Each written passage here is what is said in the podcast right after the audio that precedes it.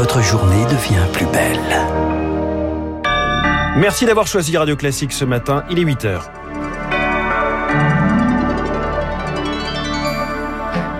la matinale de Radio Classique avec François Geffrier. Un dîner au milieu des vignes de Bourgogne pour dire adieu à la France. Dernière visite officielle d'Angela Merkel aujourd'hui. Elle aura côtoyé quatre présidents français.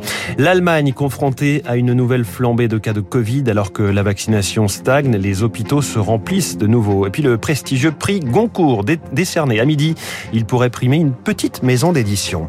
Le contrat d'engagement jeune, c'est à la fois de l'affichage social et une façon d'éviter l'assistanat. Ce n'est pas que du en même temps, c'est l'ADN du macronisme originel.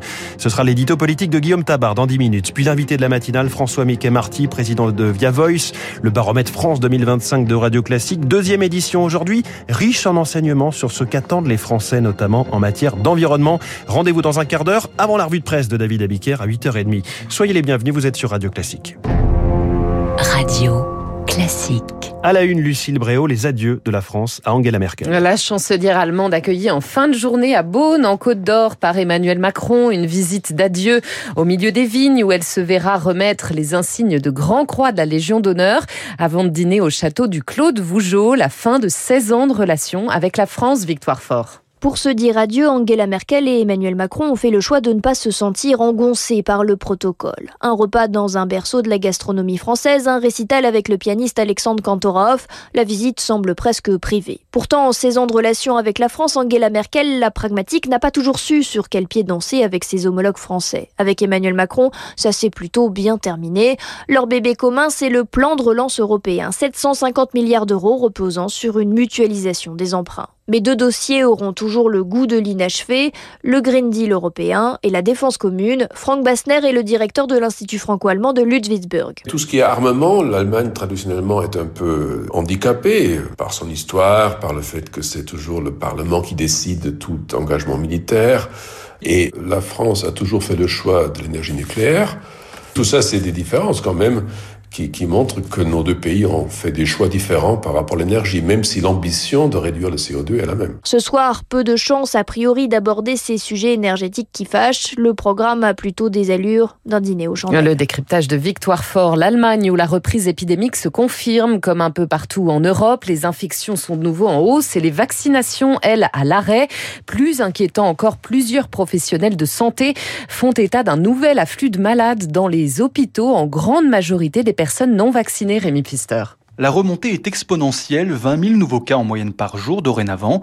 Les admissions en réanimation en subissent donc les conséquences, plus 15% en une semaine selon l'épidémiologiste Antoine Flau. Il y a quand même une centaine de décès à déplorer chaque jour en Allemagne. Ça continue à monter. C'est qu'il reste entre 10 et 15% des plus de 60 ans qui ne sont pas vaccinés et qui sont des gens très très à risque. Aujourd'hui, ils nourrissent les hospitalisations. Les territoires de l'Est frontaliers de la République tchèque et de la Pologne sont particulièrement frappés avec des lenders dont les taux d'incidence dépassent les 300 cas pour 100 000 habitants.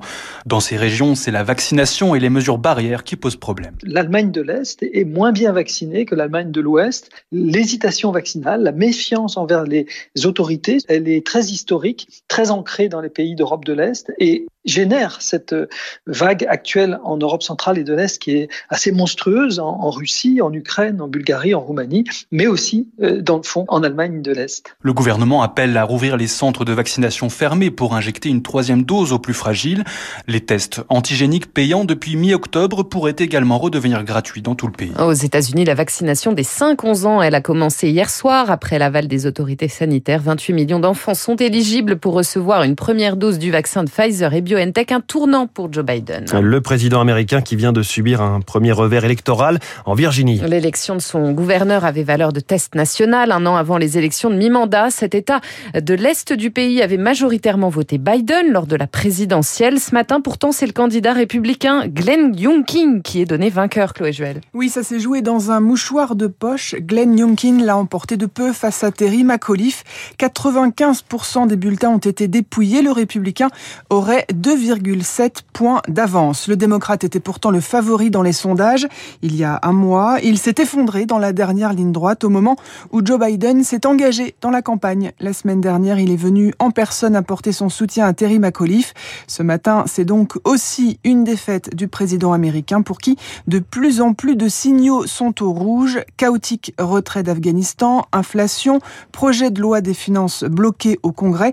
Un avant-goût de ce que les résultats des élections de mi-mandat pourraient donner si les républicains devaient reconquérir le Congrès dans un an. Les précisions de Chloé Juel a noté que la ville de New York a, elle, un nouveau maire ce matin, l'ancien policier afro-américain Eric Adams. On parlait de l'Afghanistan. La capitale, Kaboul, a une nouvelle fois été visée par un attentat majeur hier. Une double explosion des tirs contre l'hôpital militaire national, attentat revendiqué par l'État islamique, bilan 19 morts, dont un haut responsable taliban et 50 blessés. Les talibans avaient pourtant promis de sécuriser le pays. Eh bien, c'est un échec pour Sébastien Boussois. Il est spécialiste du Moyen-Orient. On est dans une situation d'un État failli où euh, ils multiplieront les pressions sur les talibans pour essayer de les faire tomber, de les faire fauter. La volonté de la part de Daesh de déstabiliser euh, les euh, talibans pousse probablement les talibans d'un côté assurer au maximum une forme de sécurité dans la ville et peut-être indirectement en profiter aussi un peu pour ne pas relâcher les taux et continuer à proposer un mode de vie extrêmement strict en dehors de toutes les promesses de normalisation d'ouverture qui avait été fait au moment de la chute de la capitale afghane. Des propos recueillis par Rémi Vallès. L'ex-otage française Sophie Pétronin est de retour au Mali. Elle serait revenue dans le pays très discrètement en mars dernier, accompagnée de son fils. Libérée il y a un an, elle avait passé quatre ans aux mains des djihadistes dans le nord du pays. Les autorités maliennes qui avaient refusé de lui délivrer un visa ont donné l'ordre de la rechercher activement.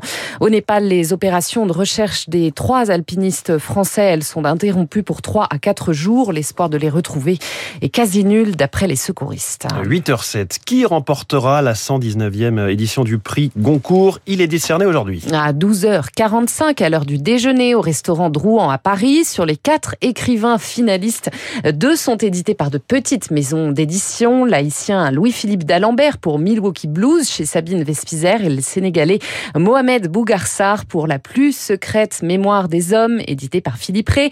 Décroché le Goncourt, un Graal pour les petites maisons d'édition, comme l'explique Jean-Yves Monnier, spécialiste du monde du livre. La maison d'édition en question peut très bien faire imprimer un bandeau avec marqué finaliste du prix Goncourt 2021. D'abord pour obtenir une trésorerie plus saine, pas pour récompenser les actionnaires, parce que la petite maison, par définition, elle n'en a pas, mais simplement pour pouvoir donner leur confiance l'année prochaine à d'autres auteurs encore inconnus. C'est le fond même, je dirais, du système. Il serait peut-être temps qu'effectivement on comprenne que à travers des maisons d'édition qui n'ont pas encore fait leurs preuves, on peut régénérer le système, faire en sorte que la France demeure ce grand pays où la littérature est reine. Des propos recueillis par Juliette Pietraszewski, finaliste également Christine Angot pour son voyage dans l'Est chez Flammarion et Sorge Chalandon qui signe Enfant de salaud chez Grasset. Il est 8h08, c'était le journal signé Lucille Bréau. On retrouve l'essentiel de l'actualité à 8h30 avec Charles Bonner. 8h08, dans un instant, l'édito politique de Guillaume Tabar, le contrat d'engagement jeune. Oui, il consolide le bilan social d'Emmanuel Macron, mais attention, son électorat, ce sont aussi des Français attachés au sérieux budgétaire. Puis l'invité de la matinale, François-Mickey Marty, président de Via Voice et le baromètre France 2025 de Radio Classique. Il vient nous en dévoiler les sur ce que veulent